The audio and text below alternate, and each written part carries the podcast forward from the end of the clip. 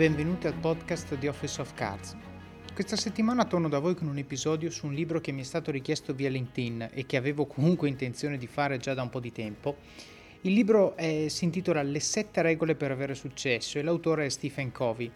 È un libro che ha davvero influenzato molto il mio pensiero e i cui contenuti, a mio parere, forniscono una guida chiara sul come e il perché certi modi di essere e non modi di fare. Infatti l'autore insiste molto sul fatto che i cambiamenti da applicare a come ci comportiamo devono essere cambiamenti reali e non fittizi, aiutano davvero ad avere successo nella vita, sia con noi stessi, quindi nel nostro intimo, sia quando ci relazioniamo con gli altri.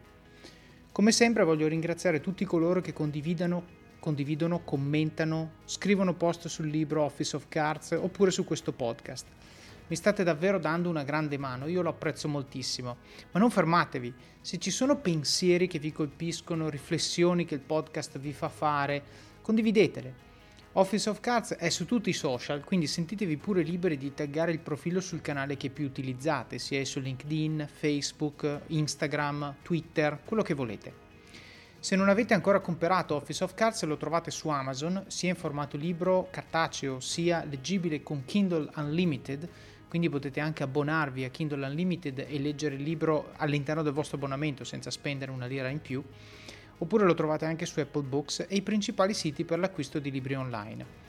Se l'avete comprato lasciate una recensione. Le recensioni aiutano Amazon a capire che il libro piace e scatena discussione e oltretutto aiuta gli altri a sceglierlo, vedendo come ha aiutato voi. A proposito di Amazon voglio condividere con voi questa recensione che è stata lasciata di recente. Questo lettore dice ci ho messo un po' a finirlo. A mio parere non è un libro da leggere tutto di un fiato, va metabolizzato capitolo per capitolo. Mi ha fatto pensare alle situazioni lavorative dove ho agito di pancia e questo mi ha portato a credere che se avessi letto prima questo libro avrei fatto certamente scelte migliori. In questo libro ho trovato nuovi spunti di riflessione su tre pillar che oggi per me sono importantissimi. Obiettivi, averli sempre, disciplina, la vera chiave del successo, e relazioni, da solo non sei nessuno. Grazie anche a questo libro ho tutti gli strumenti e le tecniche per essere più sicura e fare bene il mio lavoro. Lo dovete comprare e leggere tutti. Oggi. E poi cita un hashtag Play the Long Game. Grazie mille eh, per, questa, per questa recensione. Quindi se vi piace condividete, commentate, passate parola, parlatene con i vostri amici, fidanzato, fidanzata, capo, team, collaboratori, parenti di ogni genere.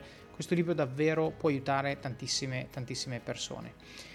Dato che ci stiamo avvicinando a Black Friday, vi chiedo un aiuto per sostenere questo podcast. Se volete comprare qualcosa su Amazon e allo stesso tempo senza spendere una lira volete supportare il podcast di Office of Cards, andate su it.officeofcards.com barra libri e cliccate su uno dei libri compratelo e poi fate il vostro shopping nella stessa sessione di navigazione, quindi senza chiudere il browser. Magari comprate proprio le 7 regole per avere successo di Covey che recensiamo oggi, perché assolutamente è, è un libro che si legge in poco tempo e ha avuto un impatto davvero incredibile.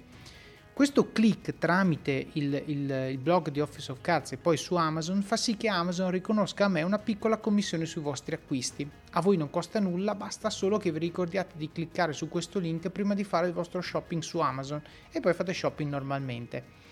E se ascoltate questo podcast, questo episodio dopo il Black Friday, beh, eh, compriamo tutti qualcosa su Amazon, no? E quindi ricordatevi di cliccare su uno dei link della sezione libri di Office of Cards prima del vostro shopping e mi avrete aiutato a supportare i costi di produzione del podcast. Seguite Office of Cards sui social, commentate, suggeritemi libri da recensire come questo, persone da intervistare come abbiamo fatto la settimana scorsa e le settimane precedenti, o fate domande che poi affronterò negli episodi di domande e risposte. Non dimenticatevi di iscrivervi al podcast sulla piattaforma che utilizzate per ascoltarlo, così riceverete le notifiche quando escono i nuovi episodi. Bene, io ho detto tutto quello che dovevo dire, non mi resta che augurarvi buon ascolto con le sette regole per avere successo di Stephen Coffey, ringraziando ovviamente come sempre Andrea Lancellotti per il suo preziosissimo contributo per affrontare questi temi. Buon ascolto! Allora, benvenuto Andrea e grazie per aver fatto lo sforzo nonostante il raffreddore di sì. registrare questo podcast. Ho la voce un po' nasale, però spero che non disturbi. Ottimo, ottimo. È più, come dicono, no? è proprio la verità. La verità è che hai il raffreddore, quindi è giusto farla emergere anche dal podcast. Senti, allora quest'oggi facciamo un grande classico, direi, nel mondo del self-improvement, che è eh, Le sette abitudini delle persone di successo, Seven Habits of Highly Effective People di Stephen Covey e sostanzialmente faremo uh, questo approfondimento su, sui, sulle sette abitudini, senza quindi andare a leggere troppi passaggi del libro, eh, per cercare di sintetizzare queste sette abitudini con esempi concreti e capire come possono essere applicate fin da domani dagli ascoltatori per andare a migliorare eh, se stessi ed essere quindi più efficaci nelle, con se stessi ma anche nelle relazioni che hanno con altre persone. Nelle show notes metterò un, una grafica che nel libro c'è ma è impossibile da descrivere a parole che sostanzialmente racchiude un po' la sintesi di queste sette abitudini. Questa grafica, cerco un po' di descriverla, è come una clessidra, sono due triangoli che si guardano e sostanzialmente racchiude queste sette abitudini in tre abitudini che riguardano il sé, quindi migliorare se stessi, ed è la piramide bassa. La piramide alta, quella storta che guarda verso il basso, è il migliorare le proprie abitudini con gli altri e poi c'è un cerchio attorno a queste due piramidi che è sostanzialmente il modo in cui lui, eh, l'autore, suggerisce di eh, non considerarsi mai arrivati. Ecco, lo vedremo poi nel dettaglio. Il libro attacca con sostanzialmente la, la, genesi di come l'autore ha deciso di iniziare questo viaggio di ricerca di che cosa rende le persone veramente efficienti ed efficaci e di successo e che cosa hanno in comune. Eh, parla di aver raccolto più di 200 anni di letteratura, scritti, biografie e quant'altro e sostanzialmente il punto che lui fa aprendo il, il libro, il testo è ci sono due tipi eh, di miglioramenti che si possono fare nella propria vita. Il primo è un miglioramento che riguarda le capacità che uno ha, quindi riguarda banalmente il che cosa sai fare. Però sostanzialmente il modo in cui lui approccia questo tipo di cambiamento e lo descrive è se tu impari una capacità, se tu acquisisci una capacità, stai semplicemente applicando una sorta di eh, maschera a quello che tu sei veramente, cioè tu filtri ciò che ti verrebbe da dire o da fare in una determinata situazione attraverso una lente di convenzioni sociali. Per esempio, quando io eh, banalmente ho una persona di fronte e non mi sta simpatica, però ce l'ho come collega, mi sforzo di farmela piacere, ma non è vero che questa persona mi piace, non è vero per esempio che mi sforzo di rispettare il suo punto di vista. E secondo l'autore questi tipi di comportamenti sono eh, inefficaci perché alla lunga comunque si percepiscono, non sono sostenibili, quel giorno in cui hai le scatole girate e quindi non sei capace di mettere quella maschera arriverà e quindi non va bene. Il, la seconda tipologia invece di cambiamento è la, il cambiamento del carattere, quindi proprio il cambiamento sotto pelle, ovvero far sì che il tuo schema di abitudini e credi, diciamo il tuo credo, il tuo sistema operativo, chiamiamo così, il modo di vedere il mondo cambia in funzione degli obiettivi che tu vuoi ottenere. Ecco, questa premessa è importante farla perché i cambiamenti, le sette abitudini che lui suggerisce non sono dei modi di fare, ma sono dei modi di essere. Quindi non sono cose che nel momento in cui le avete capite potete implementare immediatamente perché richiedono veramente una riflessione profonda su quali sono gli obiettivi della vostra vita e sostanzialmente quali sono i modi, in, co, scusa, come questi approcci possono aiutarvi a raggiungere i vostri obiettivi. E credo che sia una differenza fondamentale perché molti dei libri eh, che ci sono sulla, sul crescimento personale, comunque che io ho letto, tendono invece a fare il focus appunto sulla come tu cambi il, diciamo, il tuo, il tuo, ehm, il tuo comportamento, eh, la tua personalità, quindi un po' quello a cui fa riferimento anche la, la PNL per, per, per, le persone che la conoscono, no? la programmazione neurolinguistica.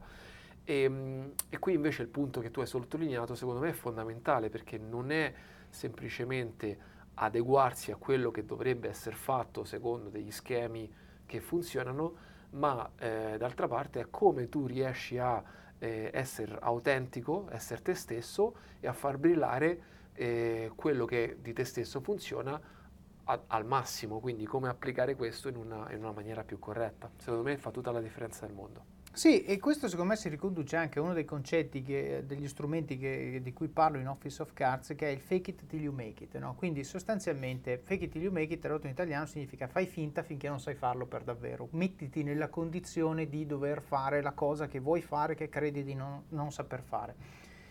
Ecco, fake it till you make it vuol dire che fake it va bene per un po', Cioè fare finta che, tornando all'esempio di prima, la persona che non sopporta in ufficio ti, ti vada a genio, va bene per un po', ma alla fine te la devi far andare a genio, cioè il fare finta è sostenibile solo per un tempo determinato. E quindi, per usare una metafora, finché tu parlavi mi è venuta in mente questa metafora alla Photoshop. Photoshop è stato reso famoso negli anni per questo approccio a livelli, dove tu prendi un'immagine e poi ci metti sopra i livelli. Sì. Bene, il livello per me è come se fosse un filtro, quindi io applico il mio filtro quando mi relaziono con te. Va benissimo, però a un certo punto il filtro deve unirsi al filtro sotto, non può rimanere a un livello distaccato, perché ripeto, la situazione in cui quel filtro non mi verrà da applicarlo arriverà e quindi casca la maschera, anche perché come sapete, abbiamo anche parlato in questo podcast, ci vuole un sacco di tempo a costruire la fiducia nei confronti di qualcuno e basta un secondo per perderla. Quindi secondo me è molto importante riflettere eh, sull'aspetto, eh, diciamo, sottopelle che questi comportamenti deve avere. Sono, l'ho detto prima, eh, quello di cui parliamo oggi sono modi di essere, non modi di fare. Non si può assolutamente eh, pensare di applicare queste cose in maniera falsa. Va bene per un pochino, ma poi devono diventare una nostra seconda natura. L'autore poi fa, uh, condivide una riflessione su un'esperienza personale che ha avuto e, e, sostanzialmente questa riflessione serve a capire quanto sia importante il modo in cui noi vediamo le cose. Ora, uno degli hashtag che io identifico eh, in Office of Cards è Perception is Reality, quindi il modo in cui noi percepiamo la realtà è la realtà stessa. Ecco, racconto questo aneddoto e poi vediamo se non è vero quello che ho appena detto. L'autore racconta che si è trovato una volta nella metropolitana di New York, era una domenica mattina, eh, il, diciamo, il, vagone su cui lui si trovava era molto tranquillo, le persone stavano leggendo o riposando con gli occhi chiusi, insomma stavano godendosi il viaggio. Ecco, quello che succede è che poi a un bel momento entra eh, un uomo con due bambini nel vagone e cominciano a fare un caos pazzesco, a gridare, piangere, fare un sacco di eh, diciamo, rumore e questo eh, palesemente cambia la scena, nel senso che tutti cominciano a guardarlo un po' storto, eccetera, eccetera. A questo punto lui si alza e va eh, dall'uomo che sembra fregarsene di questa situazione a dirgli eh, senti puoi un attimo tenere d'occhio i tuoi bambini e l'uomo in maniera molto pacata risponde che sì, probabilmente dovrebbe tenerli a bada, però eh, la loro madre era appena morta un'ora prima e loro erano sotto shock. Ecco, lui è passato dal odiare questa situazione e queste persone al avere una compassione enorme nei confronti di queste persone e nonché probabilmente sentirsi anche male per aver pensato quello che aveva pensato. Questo sostanzialmente lui lo condivide perché vuole farci capire innanzitutto che, eh, come dicevo prima, se noi facciamo finta di provare determinate cose nei confronti delle situazioni che ci circondano, alla fine non cambiamo realmente il nostro modo di, eh, di percepirle e quindi non cambiamo il nostro modo di comportarci. In secondo luogo, che se invece noi eh, cerchiamo di prendere in considerazione anche i punti di vista delle persone che ci stanno intorno, riusciamo meglio a leggere la realtà che ci circonda, perché probabilmente c'erano dei segnali che potevano far capire che quella situazione non era normale, che se quell'uomo non stava intervenendo un motivo ci doveva essere, però lui era preso dal suo punto di vista, il suo punto di vista era che i bambini non dovevano fare chiasso e quindi si è sentito di intervenire, quindi una visione molto molto parziale. E a me fa riflettere questa cosa perché credo insomma, sia abbastanza comune che eh, molto spesso, molto velocemente noi facciamo delle, eh, cioè, pensiamo delle cose, facciamo delle, delle assumption, no? eh, in, in, maniera molto, molto veloce di quello che ci circonda, quando in realtà non sappiamo qual è veramente il contesto, qual è veramente la situazione e quali sono veramente le cause per cui sta succedendo.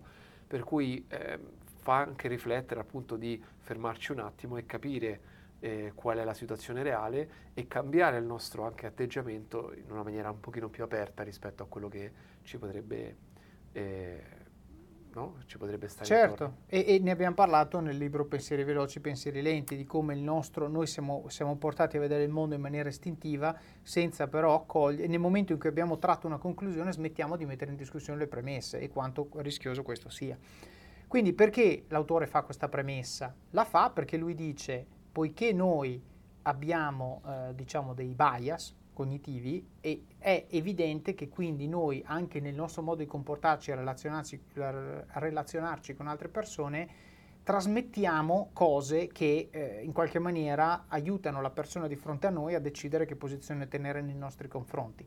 Il punto che l'autore vuole fare è, poiché noi non sappiamo come l'altro sarà disposto nei nostri confronti, ma poiché il mondo in generale vede in maniera positiva le persone buone, i principi di fondo che governano le sette abitudini delle persone di successo devono essere principi positivi e lui menziona equità, onestà, integrità. Se noi ci comportiamo secondo questi principi, in generale, tipicamente avremo eh, persone più positive attorno a noi, persone che eh, diciamo, saranno ben disposte nei nostri confronti e che per esempio se dovessimo avere bisogno di aiuto saranno disposte a darcelo, se dovessimo avere bisogno di supporto, di formazione, magari anche di soldi, che ne sai, di un prestito, qualsiasi cosa, un aiuto di qualsiasi tipo, se noi ci comportiamo in maniera equa, onesta e integra, è molto più probabile che le persone vogliano darci una mano rispetto a invece comportarsi secondo dei predicamenti, dei predicamenti diversi.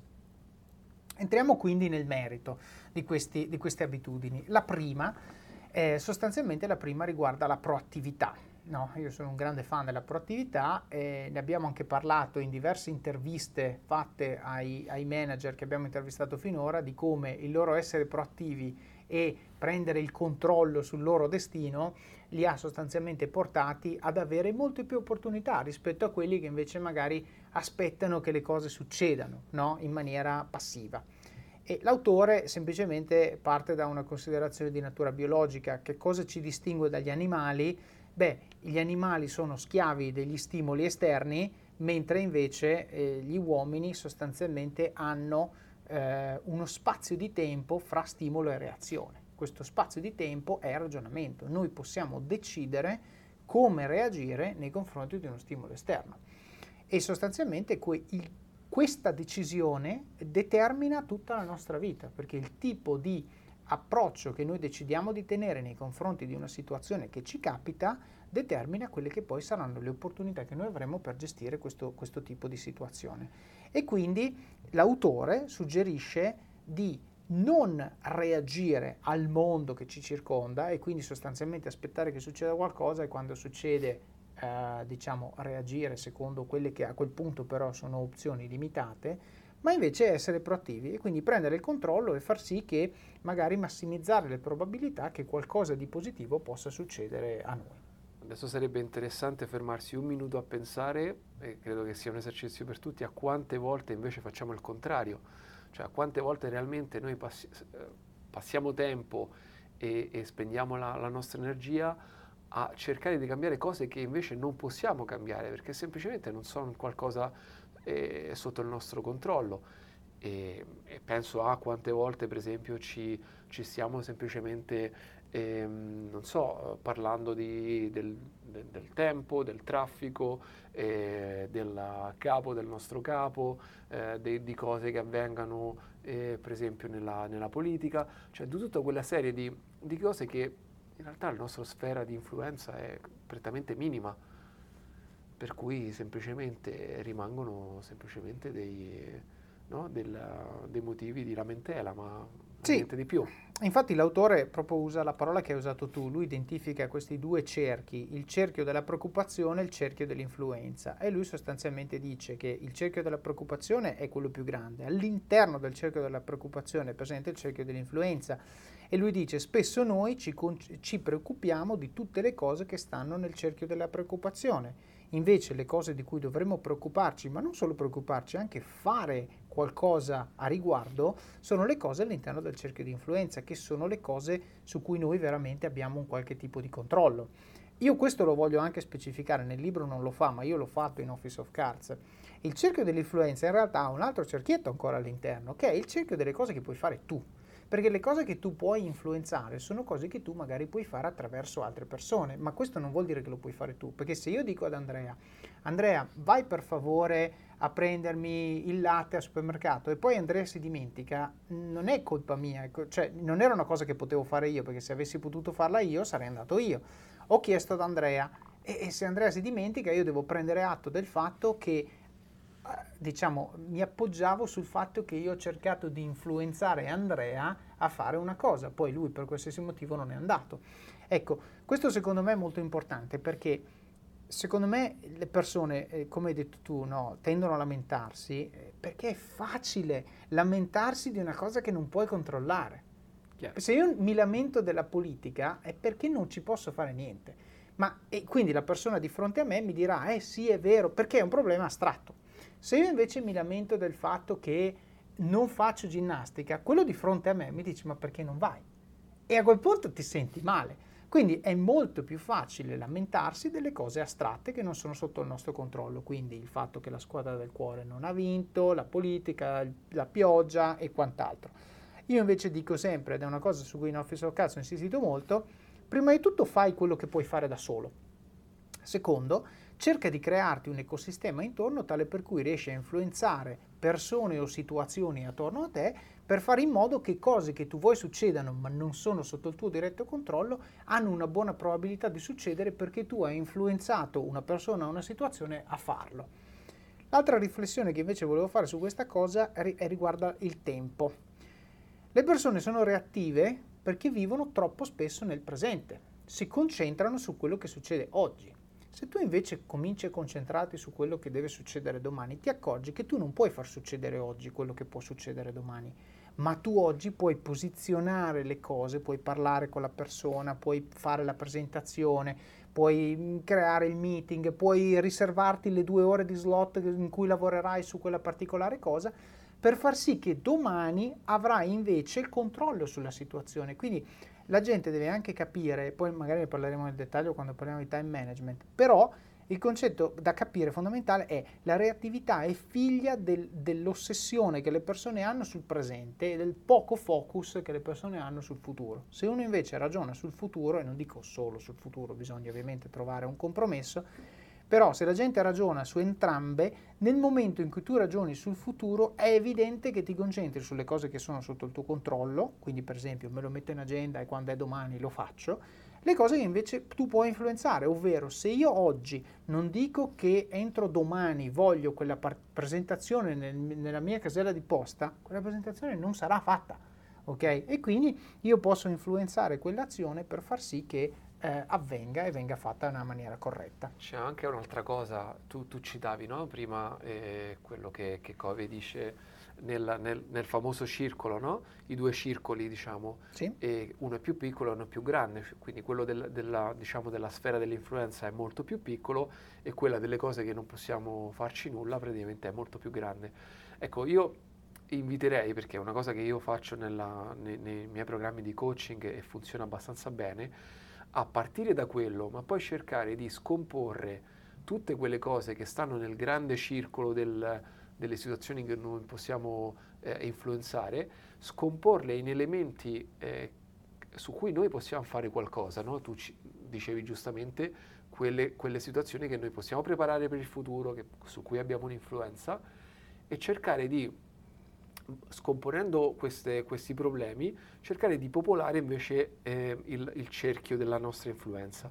E ci accorgeremo magicamente che il cerchio dell'influenza comincia a diventare molto più grande in realtà quello piccolo diventa quello delle situazioni cui, su cui non possiamo farci nulla. Esempio, no? parlavamo della, del clima. Se oggi piove, è chiaro che io non posso farci nulla, no? a meno che non abbia qualche potere magico. Però quello che posso fare è cominciare a scomporre il problema della pioggia. Quindi posso dire qual è realmente il problema della pioggia su di me? È che mi posso bagnare. Quindi cosa sono le azioni che posso fare affinché non mi bagno? magari posso controllare eh, la mia app famosissima ad Amsterdam perché ce ne abbiamo bisogno che ti dice praticamente quanta pioggia fa nelle prossime due ore e magari cercare quel buco in cui c'è il, quei 15-20 minuti in cui non sta piovendo. Mi posso portare un ombrello, mi posso, eh, posso magari chiedere a qualcuno se magari ha la macchina. Cioè ci sono tante cose che noi possiamo fare che nel momento in cui scomponiamo il, pro, il macro problema che è inattaccabile per noi in cose che appunto posso, posso fare e questo ci aiuta a invertire quella, quella relazione di, eh, no? di, di, di piccolo-grande rispetto a quello che, che effettivamente non possiamo, non possiamo, controllare. Questo che hai detto secondo me è veramente fondamentale, è uno strumento utilissimo e voglio un attimo approfondirlo perché il problema è, lui lo chiama cerchio, ma se noi diciamo alle persone quanto è grande il cerchio delle cose di, che ti preoccupano, secondo me per scomodare un concetto studiato in ingegneria è un cerchio di raggio infinito, sì. perché tu non ne vedi il bordo, cioè i problemi sono infiniti cioè la pioggia, e non ho i soldi per arrivare a fine mese, non ho, sto male sempre, mio figlio è stato bocciato. Qualsiasi cosa, è un problema quando lo guardi, è un problema enorme ed è così grande che non vedo nient'altro. Però se tu fai l'esercizio che hai appena detto Andrea, e questo veramente lo voglio sottolineare, strasottolineare, e dici ok, scrivilo, mio figlio è stato bocciato, bene, perché è un problema? Perché ha perso un anno di scuola. Bene, perché è successo? Perché non ha studiato? Cosa potevo fare io per far sì che studiasse? Eccetera, eccetera. Vado a scomporlo in cose che in realtà possono, alla fine non ho alibi, perché fin tanto che io parlo del fatto che piove, è, è ovvio che è astratto, mi lamento e non riesco a risolverlo e mi sento, tra virgolette, bene perché mi sto lamentando del tempo. In realtà se tu lo scomponi nel dire, scusami, ma perché sei uscito alle 8 quando sapevi che diluviava alle 8 e mezza smetteva? E, e, voglio dire, potevi uscire alle otto e mezza, eh, ma avevo il meeting, allora magari potevi uscire alle sette e mezza dove non pioveva, no? Cioè, dom- oppure quel giorno potevi prendere un Uber, oppure potevi comprare la mantellina, oppure potevi prendere il tram, cioè qualcosa di diverso rispetto a quello che ti ha causato l'insoddisfazione lo potevi fare. Qual è il problema? Il problema di fondo è che nel momento in cui tu fai l'esercizio che hai appena detto Andrea, che secondo me è utilissimo e consiglio a tutti veramente di provare a farlo, scrivere su un pezzo di carta quali sono tutte le cose che ci preoccupano e poi cercare di capire se veramente abbiamo controllo o no, una volta che abbiamo capito il perché ci preoccupano. E l'esercizio che io vorrei che la gente facesse è rendersi conto che Innanzitutto, come hai detto tu, il cerchio delle cose che ci preoccupano su cui non abbiamo controllo è veramente microscopico, ma noi lo, perce- lo percepiamo in maniera veramente smisurata.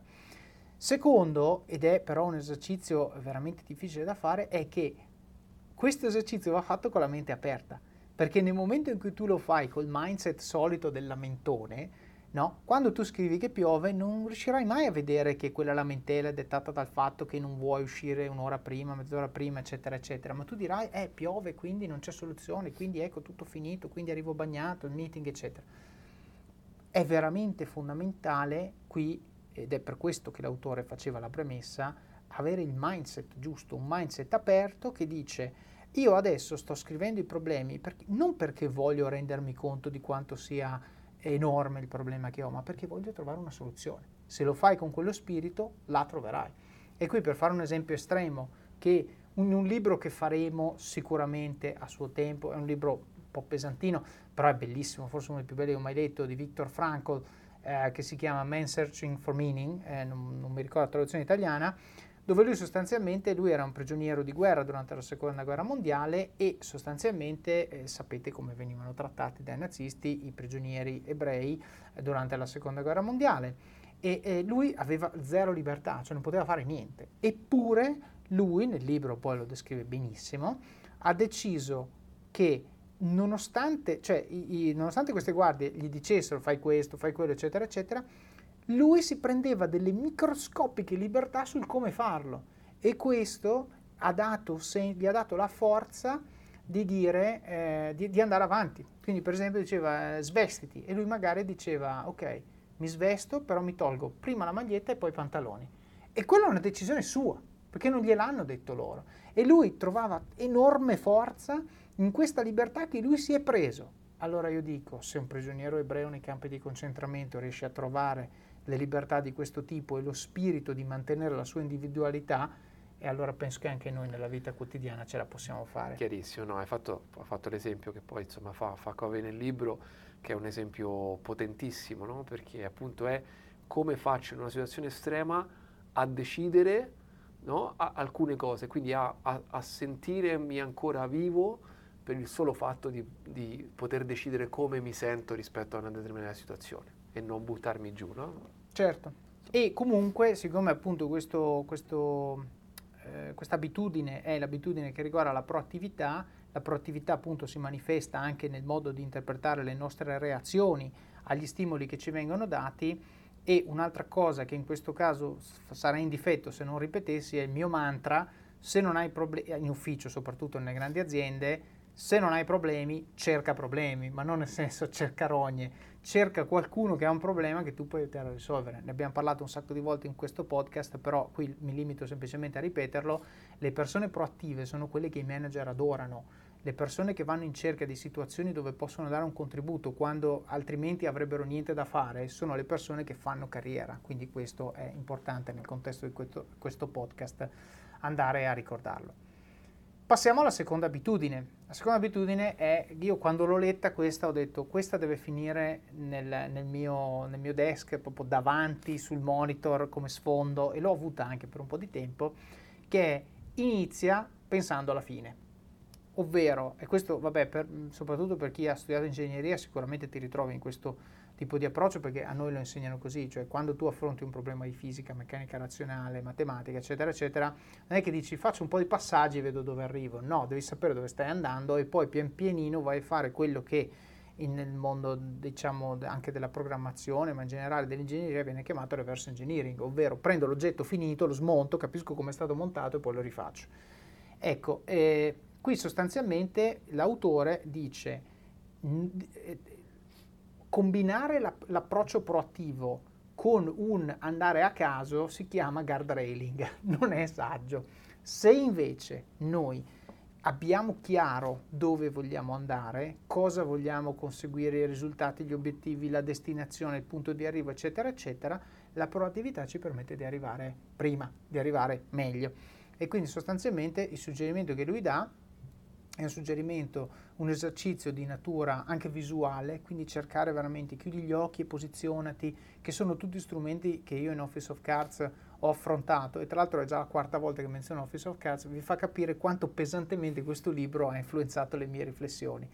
Eh, però appunto ehm, visualizzare dove vuoi essere, dove ti vedi fra 5 anni, dove ti vedi fra 10 anni, che cosa stai facendo, ma non del tipo ah io voglio fare come durante i colloqui, no, ah io voglio fare il direttore del marketing, ma cosa vuol dire? Cioè non è, una, non è un lavoro, a parte che non è un modo di essere ma è un lavoro eh, però dico, cosa stai facendo? Cosa stai facendo la domenica fra dieci anni? Sei sposato o non sei sposato? Vivi a Milano, a Roma, all'estero? Vivi, eh, eh, hai, hai, la macchina, non hai la macchina? Hai la barca? Vivi in una villa, in un condominio? Cioè, devi avere chiare queste cose perché le decisioni che prenderai oggi ti possono con maggiore probabilità portare a materializzare quella visione che non se invece dici, beh, oggi mi preoccupo semplicemente di far venire sera. Ecco, e domani sarà uguale, domani sarà uguale, domani sarà uguale, non cambierà mai. Se tu invece ti sei dato l'obiettivo vivido, definito, e qui tra l'altro c'è un, un libro molto eh, diciamo diffuso di Napoleon Hill che è Think and Grow Rich, che, che parla esattamente di questo, del potere della visualizzazione dei risultati come strumento per aiutare a conseguire. Qui mi interessa il tuo punto di vista, Andrea, sono sicuro che adesso ci darai, sono 25 strumenti di coaching che servono a questo, però secondo me è veramente, per me cambia completamente, cioè se sai dove stai andando, massimizzi le probabilità di arrivarci, se non lo sai vai a caso praticamente. È chiarissimo, poi eh, magari la visualizzazione non, non, non eh, è la cosa giustissima per tutti perché poi senza entrare molto nel dettaglio, però ci sono diversi tipi di personalità, no? Ci sono persone cui fanno, eh, cioè è semplicissimo per, per, per, loro realmente di chiudere gli occhi e visualizzare come se fosse un film, no? un qualcosa che vogliono certo. visualizzare, ci sono persone in cui magari questo funziona meno, che magari eh, il loro apprendimento, la loro eh, visualizzazione più per magari parlarne o magari eh, avere un, un, altro tipo di engagement, questo, questo uh, funziona Quindi mi suggerisci, giusto per capire, se, se io chiudendo gli occhi non riesco a vedermi fra dieci anni, come piano B mi pare di capire che tu suggerisci parlane con qualcuno. prova, con prova qualcuno. magari a esprimerti a parole oppure chiedere agli altri ma tu secondo te dove sono fra dieci sì. anni, una cosa così. Sì, oppure per esempio eh, scriverlo o disegnarlo. Ok. Cioè, ci sono diversi tipi di, di, di, di, personalità che funzionano in diversi tipi di apprendimento. C'è, il, uh, c'è chi uh, tende a visualizzare, c'è chi lavora per immagini, no? quindi per esempio eh, aiuta anche a scriverlo c'è chi invece ha bisogno di movimento, anche il semplice magari eh, mettersi nella situazione e fare come se fosse in quella situazione o parlarne con qualcuno e gesticolare certo. aiuta. Quindi fare qualsiasi cosa che diciamo eh, facilita questo momento realmente di sentire come è stare in quella situazione là, no? Quindi questo è il risultato, mm. cioè al di là dello strumento che uno utilizza, sia la visualizzazione, il dialogo, eccetera, lo stato da raggiungere è la sensazione di sì. essere lì, giusto? Esatto, perché la sensazione ti, ti produce due cose.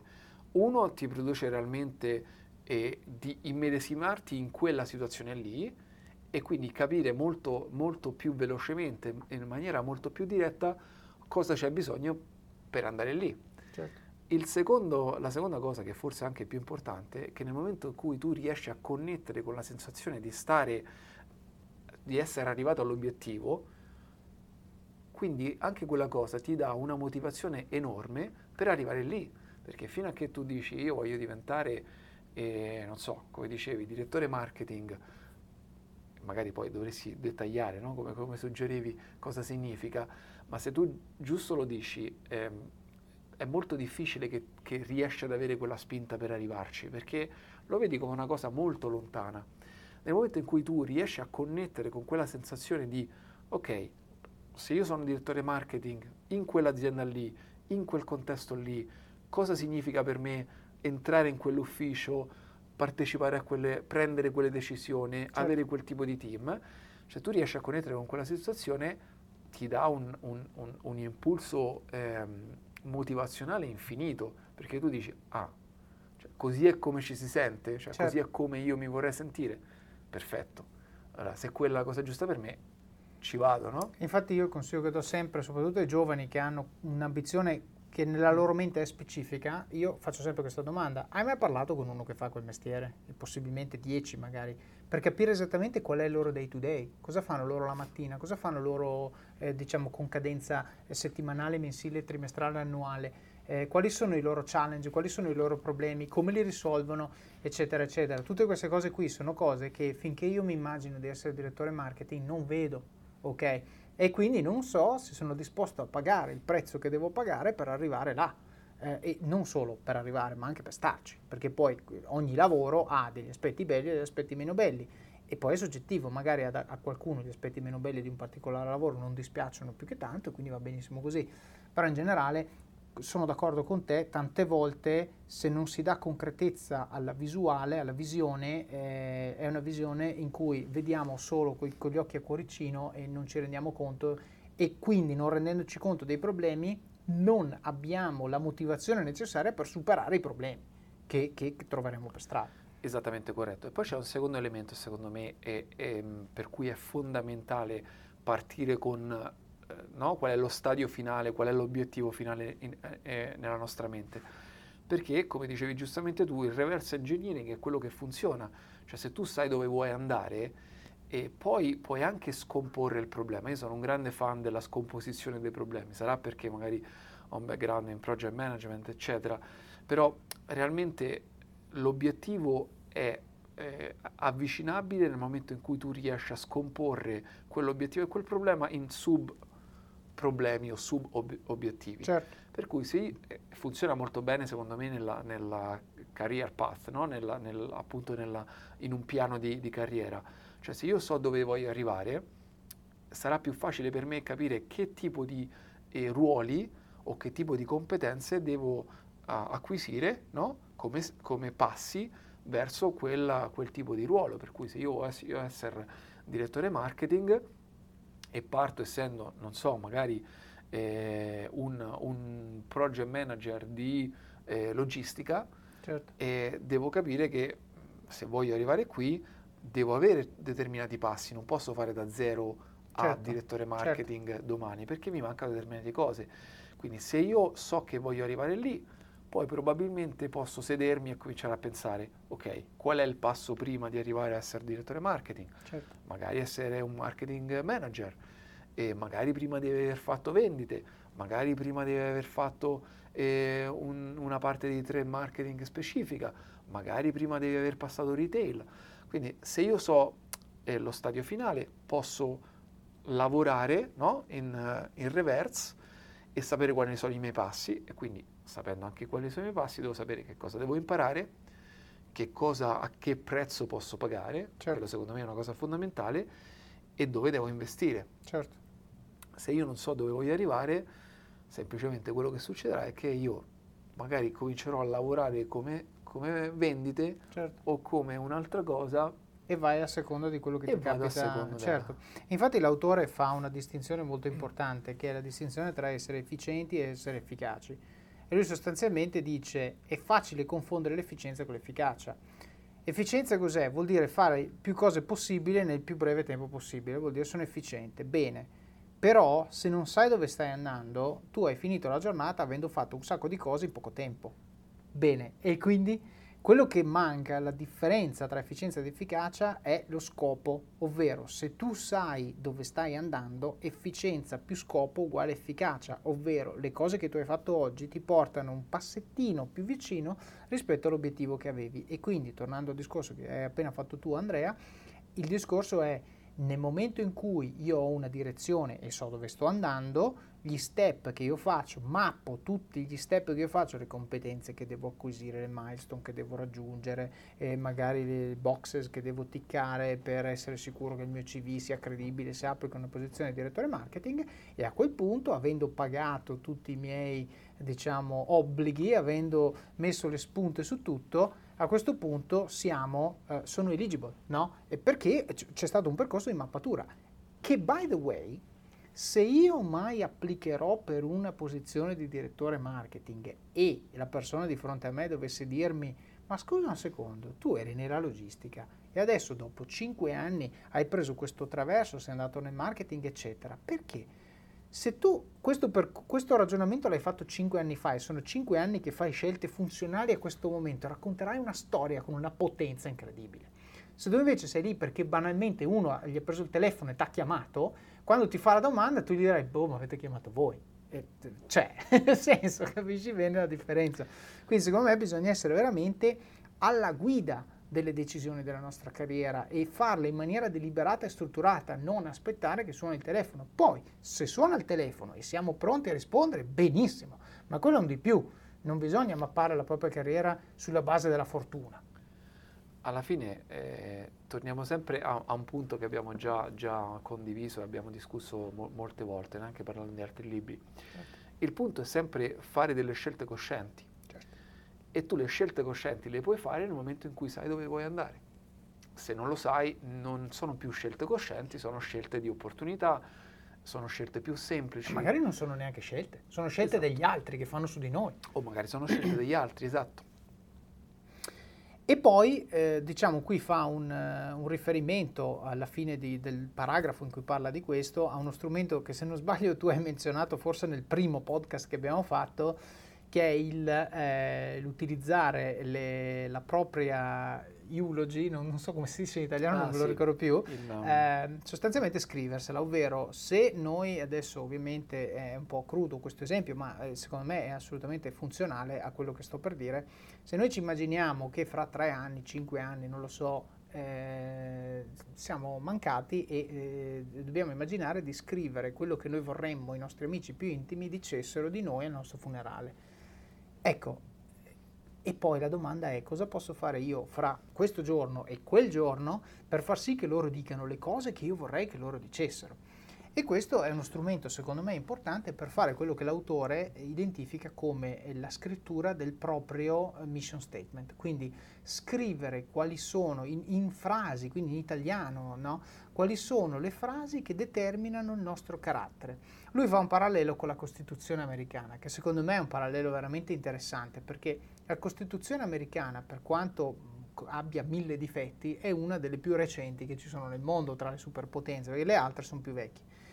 E, bene, la Costituzione americana è stata scritta con dei principi di base molto chiari su libertà, uguaglianza, un po' rifacendosi anche a quella francese, eccetera, eccetera. E per esempio ci sono alcuni emendamenti che sono stracontroversi, tipo il secondo, sul porto delle armi, che è libero perché la Costituzione dice che se tu ti vuoi difendere devi avere il diritto di farlo. Ora, quell'articolo è stato scritto nel 1776 e in quegli anni, appena dopo aver fatto una rivoluzione, sembrava sensato scriverlo. Oggi è molto meno vero, però poiché sta nella Costituzione, chiaramente poi quello è un paese democratico, quindi se lo vuoi togliere deve passare dal Senato, dalla Camera, bla bla, però adesso senza entrare nell'aspetto politico, il punto è, poiché sta nella Costituzione, è parte del loro quotidiano. Quindi la domanda, che, che lo, lo stimolo che l'autore fa è scrivi la tua Costituzione, scrivi quali sono le cose in cui credi, scrivi quali sono le cose per cui tu vuoi essere ricordato e cerca poi di comportarti in maniera coerente con quello che è scritto. Perché se tu scrivi io voglio essere miliardario e non, non ragioni sul come fare ad arrivarci, non dici quali sono le decisioni difficili che devi prendere, i sacrifici che sei disposto a fare, eccetera, eccetera, io non scommetterei sul fatto che tu diventerai miliardario se tu invece dici io voglio diventare miliardario facendo un'app che farà un sacco di successo, eccetera, eccetera, e sono disposto a, se serve, andare a vivere dove serve, dormire su un divano, bene, allora prendi, vai a vivere a San Francisco, dormi sul divano di qualcuno, mangia tutti i giorni cibo cinese consegnato al delivery a 3 dollari, finché non sei riuscito a fare questa app. Ecco, questa è la differenza tra chi ce la fa e chi non ce la fa, perché c'è un aspetto di mission statement che poi determina, eh, come hai detto prima tu Andrea, la motivazione a sopportare il dolore, di cui quando guardiamo il miliardario che ce l'ha fatta non ne parlano mai, però è parte integrante del processo di arrivare al successo. E credo che qui no, eh, anche vorrei fare una, un, un, un remark, perché in realtà eh, ci siamo abituati a, a sentire no, che tutto è possibile, no? l'American Dream, eccetera, eccetera. Certo. E non è questo in realtà, questo è tutto il contrario. Cioè, qui, qui, non stiamo dicendo che qualsiasi cosa noi vogliamo basta scriverlo, basta m- metterlo come obiettivo e poi magicamente succede. Qui è, il focus qui è, è, esattamente, è esattamente l'opposto, è dire se io so dove voglio arrivare, se io so qual è il mio mission statement, e allora poi posso fare tutta una serie di azioni che renderanno più probabile per me di arrivarci. E quindi il, il fuoco, eh, secondo me, eh, eh, praticamente va sull'azione, un'azione cosciente rispetto a un obiettivo, piuttosto che semplicemente immaginare o non avere un obiettivo finale e semplicemente andare dove va la corrente sperando che un giorno no, certo. eh, qualcosa mi arrivi. Ma poi riguarda anche, come dicevi prima, lo scomporre l'obiettivo, perché se il mio obiettivo è diventare miliardario, beh, forse prima devo diventare milionario e forse prima devo guadagnare 100.000 euro all'anno. Cioè, eh, no, ci deve essere un percorso di... St- se io oggi sono disoccupato e voglio diventare miliardario, non voglio dire che non è possibile, voglio dire che prima devo avere un lavoro, tanto, bene. Che lavoro prendo? Beh, se so che voglio diventare miliardario, magari non vado a, non so, a, fare un lavoro che difficilmente mi porta da qualche parte o difficilmente mi insegna qualche capacità che oggi è un tratto distintivo. Io lo dico sempre ai giovani, eh, quando vado in università a parlare ai giovani che studiano nel mondo dei dati, dico voi o l'avete fatto in maniera deliberata o avete avuto una fortuna pazzesca, avete scelto un, un ambito di specializzazione in cui oggi ci sono più lavori che persone. Quindi mediamente a parità dei vostri coetanei sarete probabilmente, mediamente, pagati di più, perché banalmente c'è uno squilibrio tra domanda e offerta. Quanto questo durerà non lo so, però ad oggi voi siete ancora in una situazione dove a due o tre anni dalla laurea tu puoi tranquillamente chiedere stipendi che uno normale che ha laureato magari in marketing, che invece è una disciplina un pochino più inflazionata, sempre a livello di domanda e offerta, tu potrai chiedere 30-40% in più di stipendio e il mercato te li dà per una semplice legge di domanda e offerta. Quindi, morale, se per esempio tu da studente dici io voglio fare un lavoro che mi paga di più, vai nei dati perché ti paga di più, però poi te lo devi far piacere, è un lavoro pieno di matematica, pieno di approcci metodologici, statistica, eccetera. Però se uno dice nel mio mission statement il fatto di essere pagato di più è più importante del fatto di farmi piacere una cosa che magari non mi piace come la matematica, benissimo, sei coerente, boom, vai. Quindi l'importante però è se non hai il mission statement questo non lo puoi fare. La terza abitudine invece riguarda la prioritizzazione, perché ovviamente ci siamo detti devi essere proattivo, no? devi sapere dove stai andando, però poi la tendenza a voler fare di tutto e anche di più, eh, l'ansia da prestazione può portarti a eh, diciamo, fare di più di quello che magari potresti fare, no? eh, e quindi creare uno sforzo probabilmente non sostenibile. Quindi l'autore suggerisce di eh, utilizzare una matrice che credo sia nota come la matrice di Eisenhower, che sostanzialmente prevede di mettere tutte le cose che tu eh, sostanzialmente devi fare su una matrice 2x2 con sostanzialmente quattro quadranti. Sui due assi di questa matrice ci sono, poi metterò un disegnino nelle show notes, ci sono l'urgenza e l'importanza e dire le cose su cui ti devi concentrare prevalentemente sono le cose urgenti e importanti, mentre invece la nostra tendenza è quella di affrontare sempre le cose urgenti, anche quando non sono importanti. Perché? Perché sono urgenti e quindi c'è uno che ci sta col fiato sul collo, una scadenza, qualsiasi cosa, e poi perché la cosa urgente umanamente ci dà quella sensazione di benessere di mettere la spunta. Anche quando hai fatto una cosa completamente inutile, hai messo la spunta e ti senti bene, no? Allora, io chiaramente dico sempre meglio sentirsi bene, quindi va bene portare a casa qualche risultato, però se hai fatto 10 cose urgenti e 0 importanti, probabilmente quella giornata non è stata molto utile. Questo è il ragionamento. Quindi lui suggerisce questo approccio eh, di prioritizzazione. Ora ce ne sono tanti altri di approcci per prioritizzare le cose, però il punto che ci vuole passare, quello su cui eh, secondo me è giusto soffermarsi, è qua, non confondere il senso, che un po' ritorna al concetto precedente, non confondere il senso di movimento col senso di progresso. Questo è anche un concetto che viene affrontato da altri autori, soprattutto eh, David Allen, mi pare, in uh, Getting Things Done, che sostanzialmente dice se tu ti stai muovendo non vuol dire che ti stai muovendo nella direzione giusta e non vuol dire che se sei fermo non stai facendo progressi. L'importante è capire se sei fermo cosa stai facendo, perché lo sei. Quindi sostanzialmente il punto che lui ci vuole dare è cercare di, eh, una volta che sappiamo dove vogliamo andare, creare un senso, una lista di cose da fare e poi però essere eh, efficienti nel prioritizzarlo, perché altrimenti facciamo cose un po', un po a caso. Sì, io uh, te lo dicevo no, prima di cominciare, su, su questa abitudine eh, ho una, cioè una, mia idea, nel senso che parto da, questa, da questo quadrante, secondo me è... è Parli è dello strumento, dei quadranti? Dello, dello okay. strumento de, della situazione di avere come dimensioni in, importante e urgente. Uh-huh.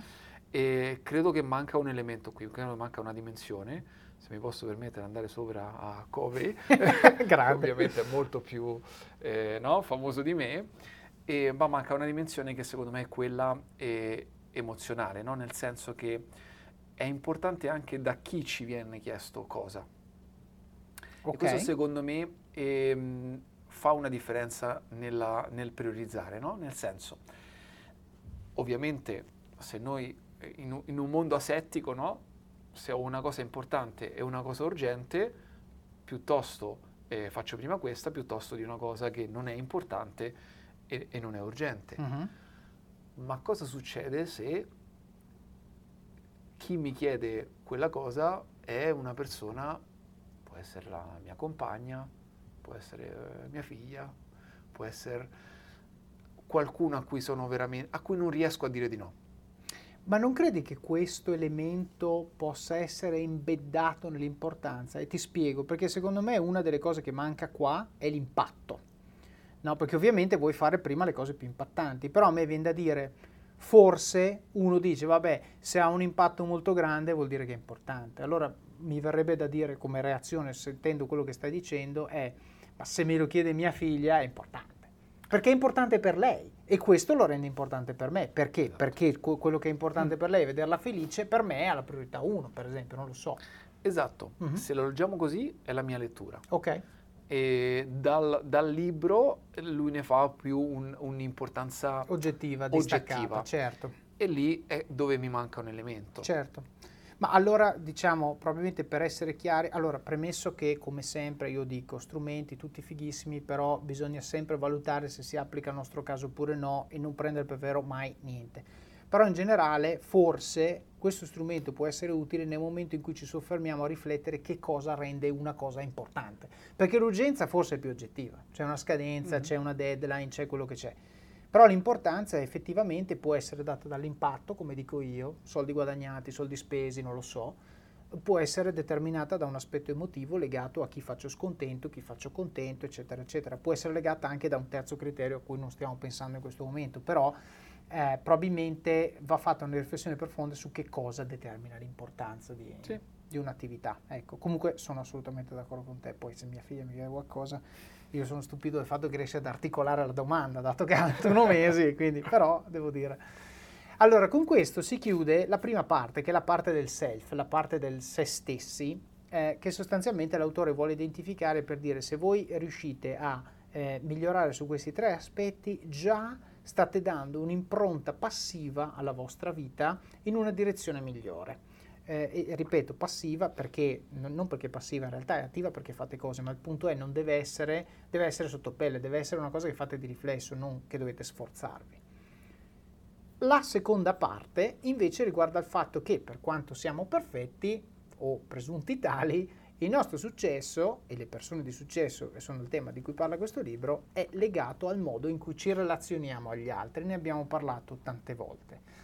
Il libro va a toccare svariati temi che adesso tratteremo in maniera secondo me anche abbastanza breve perché ne abbiamo già parlato in Getting to Yes, ne abbiamo già parlato anche in Power of Habit, quindi però è giusto menzionarli perché comunque secondo me creano un, un toolkit, una cassetta degli attrezzi che veramente una volta messa insieme, anche scrivendo banalmente i bullet che riassumono questi seven habits e poi pensiamo alle nostre giornate attraverso questa lente, ci rendiamo conto che ne facciamo veramente poche quindi è giusto secondo me riassumerle. Il primo, quindi quarto, ma il primo di questa fase eh, diciamo relazionale interpersonale è pensare win-win. Quindi sostanzialmente qui va a riassumere il concetto che noi quando interagiamo con un'altra persona tendiamo ad avere la nostra agenda più a cuore dell'agenda dell'altro punto di vista, al punto che tante volte non siamo neanche consapevoli di che cosa vuole la persona di fronte a noi e semplicemente ci limitiamo a dire io voglio ottenere questo, devo portarlo a casa.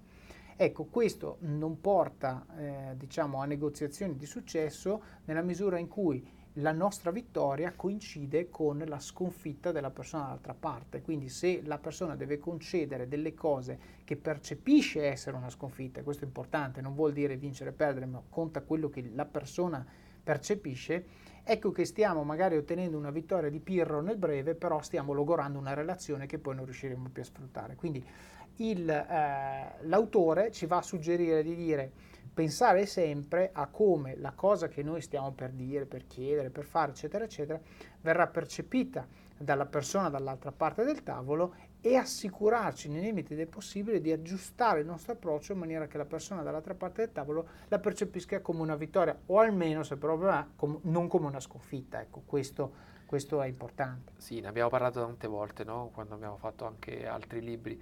Alla fine tutto si riduce a, a, a che il, il, il, diciamo, la negoziazione o il risultato che otteniamo sia vantaggioso per tutte e due le parti, perché solo così eh, nel lungo periodo possiamo avere una collaborazione fruttuosa. No? Se semplicemente eh, umiliamo l'altra parte, eh, semplicemente avendo eh, quello che ci interessa a discapito totalmente della, dell'altra persona, eh, non funzionerà, la prossima volta non, non avremo la stessa, la stessa, situazione. Certo, una cosa che io faccio spesso, proprio per dare un consiglio, è quella di ehm, sfruttare una terza persona, cioè quando io devo, supponiamo che io debba presentare a te una cosa e non so come tu la prenderai, io tipicamente mi appoggio a una terza parte, se possibile una terza parte che ti conosce, se non possibile chiaramente no, e vado a dire, presento la mia idea e dico smontamela.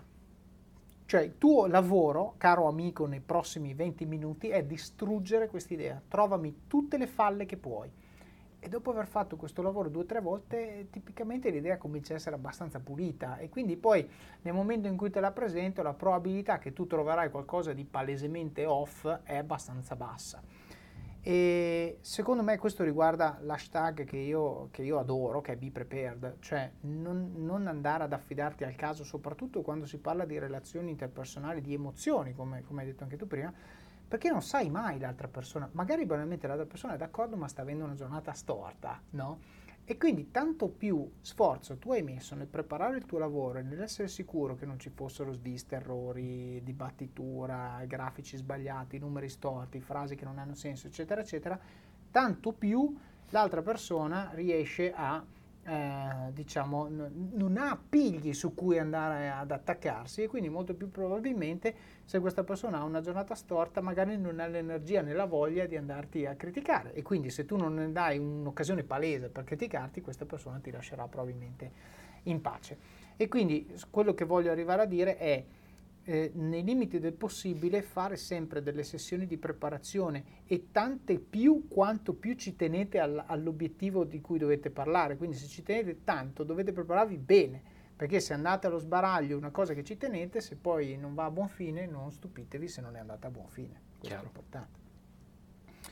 E quindi sostanzialmente il, l'autore fa poi una sorta di eh, piccolo, piccola metafora dove confronta una relazione con un'altra persona come un conto in banca. No, e anche questa è una cosa che abbiamo già visto, quindi semplicemente il punto che io voglio sottolineare è le relazioni vanno costruite, non andate da una persona a chiedere cose, punto, e ogni volta che questa persona vi vede è perché dovete chiedere qualcosa, ma dovete investire nella relazione nel momento in cui questa, questa relazione arriverà a un momento dove c'è un dare e avere, se c'è un pregresso, se c'è una storia, se c'è un, una serie di esperienze condivise prima, è molto più facile ottenere quello che volete. E questo è il motivo per cui tante aziende io ne ho cambiate abbastanza, quindi ho cambiato team abbastanza spesso e gli esercizi di team building sono importantissimi perché andare a conoscere quello che motiva le persone anche al di fuori dell'ufficio, conoscerle in un contesto magari giocoso, scherzoso, oppure fare magari un, una sfida tutti insieme, insomma,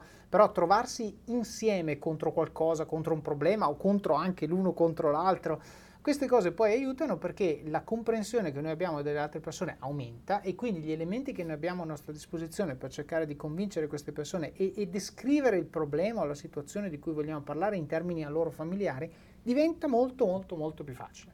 Quindi questo è assolutamente eh, una parte importante per arrivare a creare questo approccio win-win, ovvero se io non so che cosa l'altra persona considera un win è difficile che glielo possa dare. Quinto, la quinta abitudine eh, riguarda il come fare appunto a, eh, essere, eh, a ragionare in ottica win-win, ovvero cercare prima di capire l'altra persona e poi di farci capire. E questo appunto secondo me ne abbiamo già parlato a sufficienza, lo voglio solo menzionare in maniera, in maniera rapida.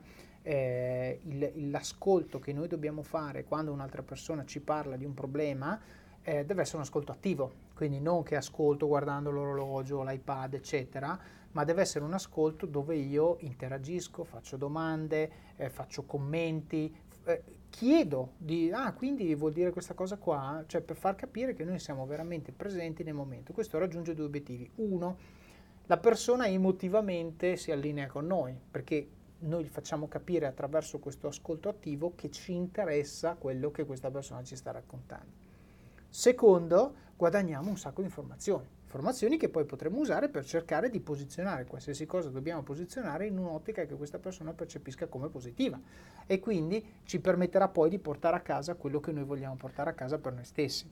E tre, corriamo meno il rischio di dire cose stupide perché a volte per, per, per riempire quei silenzi no? siamo forzati realmente a dire delle cose che non aggiungono niente alla conversazione, per cui adesso facevo la battuta, però in realtà eh, seriamente abituarci ad essere, a stare in silenzio, ascoltare gli altri, ci permette anche di calibrare che tipo di informazioni noi diamo, non semplicemente quelle che, che riceviamo, ma anche selezionare quelle cose che vado a dire. Cioè se io, se io magari sono una persona che in mezz'ora sto con, una, con, con qualcun altro e parlo per 25 minuti, alla fine la, la, percentuale di cose interessanti che riuscirò a dire sarà molto bassa. Certo. Semplicemente perché non ho magari elementi per 25 minuti di conversazione. Soprattutto eh, se non sai che cosa interessa all'altra persona, perché magari invece avete una passione in comune e 25 minuti sono pochi, ma se non lo sai... Esattamente, mentre se io realmente seleziono quello che sto dicendo eh, nel tempo che ho, quelle due o tre volte che aprirò la bocca, le persone mi staranno a sentire perché saranno due o tre momenti in cui probabilmente dirò cose rilevanti. Certo.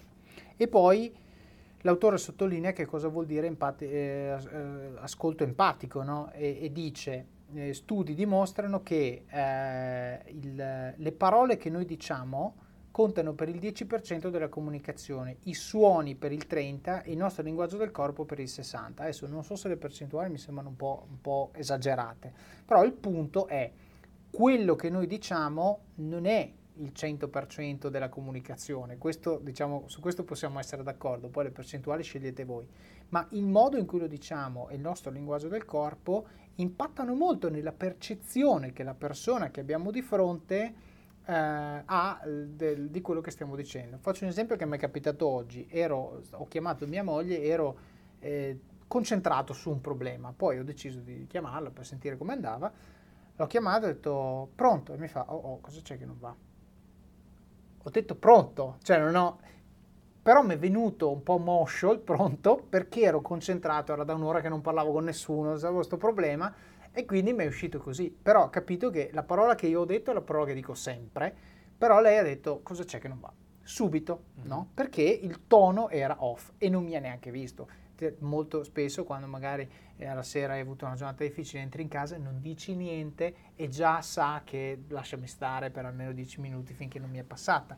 Ecco, e, e questo però per dire quanto è importante per noi nel costruire relazioni, quindi fare ascolto empatico, eh, controllare anche il tono di voce, il volume, anche la velocità con cui parliamo, io parlo di queste cose in Office of Cats, e anche il linguaggio del corpo. Quindi usarli come strumenti, non darli per scontati, ignorarli e pensare che se noi stiamo dicendo questa cosa la persona la capirà per quanto, per quanto noi vogliamo farci capire. La sesta abitudine è eh, diciamo, la combinazione di tutto quello che abbiamo detto fino adesso. L'autore usa la parola sinergia, no? quindi eh, trovare delle sinergie trattando gli altri con apertura e rispetto. Ecco, eh, qui alla fine è un po' la sintesi di tutto questo, dove l'autore arriva a dire se noi siamo proattivi, sappiamo dove vogliamo andare, abbiamo identificato anche un, uh, un, processo che in qualche maniera ci aiuta a prioritizzare le cose che facciamo, ragioniamo in ottica win-win e siamo capaci di ascoltare gli altri più che non prima diciamo capire quello che vogliono gli altri e poi capire quello che vogliamo noi a questo punto riusciamo ad arrivare a quell'equazione magica che è una blasfemia matematica però dove 1 più 1 fa 3 no? dove noi riusciamo a prendere noi stessi più un'altra persona ed estrarre un valore che è superiore alla somma del nostro valore individuale e questo nelle, lo, nelle logiche di team che in ogni azienda ci sono è fondamentale capire che non succede se non facciamo queste cose. E quindi se noi vogliamo essere in una logica dove i team sono altamente funzionali, le persone sono altamente motivate, sono contente e tutti sono sostanzialmente polarizzati nell'estrarre il massimo valore dal tempo e dagli sforzi che fanno, dobbiamo, tutti i membri dovrebbero aver letto questo libro o almeno ascoltato questo podcast in cui capiscono il valore di tutte queste cose messe insieme. Sì, anche perché se le interazioni poi sono di qualità, generano degli stimoli, degli input di qualità che vanno a far sì che eh, le persone crescono come individui e appunto la, la somma poi de, de, de, degli individui è molto più alta perché sono cresciuti nel frattempo grazie a una, a un tipo di collaborazione grazie a degli input che, si, che appunto si, si scambiano. Certo. E qui l'autore, devo dire, ci dà un po' dei compiti, nel senso, lui più o meno in ogni capitolo, adesso non li abbiamo evidenziati, ma in ogni capitolo lui cerca di dare delle sfide per, per, affinché ciascuno possa provare a calare la propria vita nel contesto di che cosa questo tipo di abitudine significa e cercare di cambiare in senso positivo. In questo caso l'autore dice eh, provare a eh, diciamo, andare d'accordo o mettersi nel punto di vista di una persona che tipicamente vede il mondo in maniera molto diversa da noi. E questo sostanzialmente eh, è appunto, eh, se volete vedere, se avete capito l'essenza pre- delle prime cinque abitudini, è vedere se riuscite ad andare d'accordo con uno che tipicamente non sopportate, ma andare d'accordo in maniera, in maniera reale. Quindi, per esempio, uno strumento che l'autore mette a disposizione, suggerisce, è esiste una cosa su cui tu e quello lì andate d'accordo? Esiste un problema che avete in comune? Esiste una cosa che sta su, sulle scatole a entrambi? Perché se esiste, quello è il vostro legame e su quello dovete lavorare per poi andare pian pianino a espandere l'area delle cose su cui andate d'accordo. Ma fin tanto che noi ci appoggiamo al nostro bias, che quella persona non capisce niente, che ci sta sulle scatole, eccetera, eccetera, non esiste che riusciremo a estrarre valore da questa relazione e questo rappresenta un problema. E quindi bisogna cercare un modo per risolverlo. E quindi appunto il suggerimento che dà l'autore è provare a sforzarsi perché se l'altro lo sforzo non lo fa lo dovete fare voi. E non voglio sentirmi dire cose tipo eh ma se lui non lo fa perché devo farlo io? Cioè, questo lasciamolo perdere. Se vuoi avanzare nella vita fai le cose che non fanno gli altri punto. Um, e, e, quindi cercare appunto di trovare un terreno comune con questa persona e andare d'accordo con, uh, con questa persona e vedere il mondo da, dal punto di vista uh, dal quale lo vede questa persona la settima abitudine è un po' la summa, ovvero il, eh, appunto nel, nel, diagramma viene disegnato con un cerchio attorno a questi due triangoli ed è non smettere mai di prendersi cura di se stessi, non smettere mai di pensare a che cosa possiamo fare meglio. lui dice eh, affilare la lama, lo definisce, no? cioè n- non è che nel momento in cui ho la spada sono a posto, perché a furia di usarla la spada perde il taglio. Se io voglio continuare a usare la spada in maniera efficace, ogni tanto la devo affilare. Ecco, e lui sostanzialmente qui tocca i quattro punti eh, di eh, diciamo, benessere che uno deve sempre cercare di tenere um, in mente per essere efficace. Il primo è il benessere fisico, ne abbiamo parlato tante volte. Se fisicamente non stai bene è difficile essere efficaci anche nei confronti degli diciamo, obiettivi che ti dai, ma anche relazionandoti con le altre persone. Benessere spirituale, quindi comunque essere, essere in pace mentalmente, non sentirsi eh, diciamo stressati, non sentirsi eh, soverchiati dalle cose che ci succedono, eccetera, eccetera, ma avere una sorta di equilibrio interiore. Benessere mentale, quindi chiaramente eh, leggere un sacco di libri, non guardare la televisione che non ci insegna niente, insomma, programmi spazzatura, eccetera, eccetera, scrivere, cioè creare valore. Benessere mentale vuol dire tenere il nostro cervello attivo, ok? E cercarsi, sforzarsi di imparare sempre qualcosa di nuovo ogni giorno. Uh, io sono stupito sempre tutti i giorni quando vedo mia figlia, adesso è nella fase dove ogni giorno ha imparato tre parole nuove e quindi devo stare attentissimo io a cosa dico perché esatto. se no impara quelle sbagliate. Però devo dire, per me è fondamentale perché questo processo io vedo come non è imparare la parola, non, non, di per sé non vuol dire niente, ma lei impara ad articolare il suo pensiero e, e, lo vedi come anche banalmente viene tutto insieme, ha imparato la parola, impara magari a controllare la mano un po' meglio, a camminare un po' meglio, è tutto insieme e questo è il cervello che sta creando delle connessioni neurali che non c'erano prima. Ora, quando arriviamo a 30 anni, pensiamo che basta, quello che so, so, non imparo più niente. Ecco, bene, è l'inizio della terza età se, se ragioni così. Invece la terza età può cominciare a 70 anni, 80 anni, 90 anni se tu continui a tenerti attivo. Banalmente io adesso ho visto, devo ancora guardarlo, ma ho visto che c'è un documentario su Netflix su Bill Gates. Sì, certo. Che è certo. famosissimo perché legge milioni di libri e quelli che suggerisce lui sono i migliori in assoluto. E sono molto curioso di vederlo. Insomma, Bill Gates, voglio dire, eh, non è, ha bisogno di presentazione, mm. però lui che in teoria sa quello che deve sapere, pure dice non so niente, devo leggere i libri, voglio imparare, voglio documentarmi, eccetera. E poi stiamo parlando di qualcuno che eh, in una fase della sua vita, quando noi no, ci, ci Stai su un'isola bere muito, esatto, certo, lui e no. ha deciso di cambiare radicalmente la sua vita e di fare qualcos'altro. Cioè. Certo, certo, e di aiutare gli altri. Questo secondo me ci, ci lega alla, quarto e ultimo tipo di benessere eh, che Covi identifica, eh, che, che, ci deve essere per avere una vita eh, di successo, eh, diciamo l'equilibrio sociale ed emotivo. Quindi sostanzialmente, tornando all'esempio di Bill Gates, Bill Gates ha deciso che vuole fare qualcosa per il mondo, per i problemi di cui nessuno si sta occupando, tipo la sete in, Sudaf- in, eh, in Africa centrale, no? l'acqua potabile, la spazzatura. Nessuno si occupa di queste cose perché sono problemi macroscopici che, non, che poiché stanno sul tavolo di tutti non stanno sul tavolo di nessuno.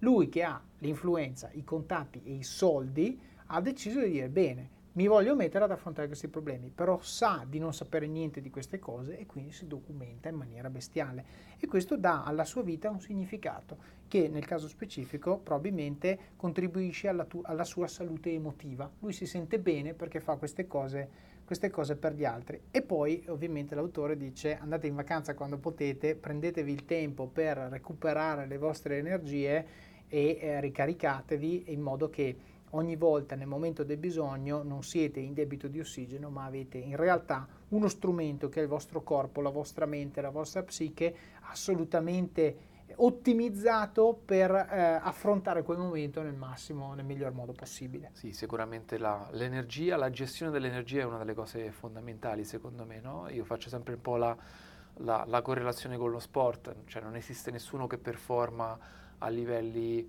eh, elevatissimi al 100% senza gestire le energie nei momenti in cui deve farlo, no? Per cui anche qui eh, nella nostra crescita personale, nel nostro tenerci, eh, tenerci a noi stessi e quindi prenderci cura di noi stessi, dobbiamo capire quali sono i momenti in cui dobbiamo un po' rallentare, quando, quando è il momento di accelerare, perché sono quei momenti in cui recuperiamo l'energia per appunto eh, mettere, mettere, quello che, che, che, che, è al massimo di noi stessi, no? in quello che è importante. Certo, sostanzialmente l'autore adesso facendo anche un po' un riassunto per Bullet ci sta dicendo di non farci prendere la mano dai primi sei punti con questo settimo, perché i primi sei sono sì proattivo, comincia con la fine in testa, prioritizza, pensa sempre in ottica win-win, eh, cerca prima di capire, poi di essere capito e trova delle sinergie con le altre persone. Se tu fai tutte queste cose in maniera ossessiva ti spoppi, sicuro e arrivi in debito di ossigeno. Quindi lui aggiunge il punto 7 che dice prenditi cura di te stesso, non lavorare fino alla morte, cerca un, uno stile di vita sostenibile che diciamo ti fa correre forte quando c'è bisogno, ma prevede anche dei momenti di trotterello dove probabilmente tiri, tiri il fiato. Bene, io direi libro, io l'ho letto ormai più di dieci anni fa eh, ed è un libro che veramente ha avuto molto impatto nella mia vita e come visto ha influenzato molto Office of Cards, però eh, mi è stato richiesto da, da un ascoltatore e penso che eh, sia utile un pochino a tutti. Quindi con questo ringrazio Andrea Lancellotti come sempre per il suo contributo e niente, vi auguro un buon resto di giornata. Grazie a te Davide, grazie a tutti.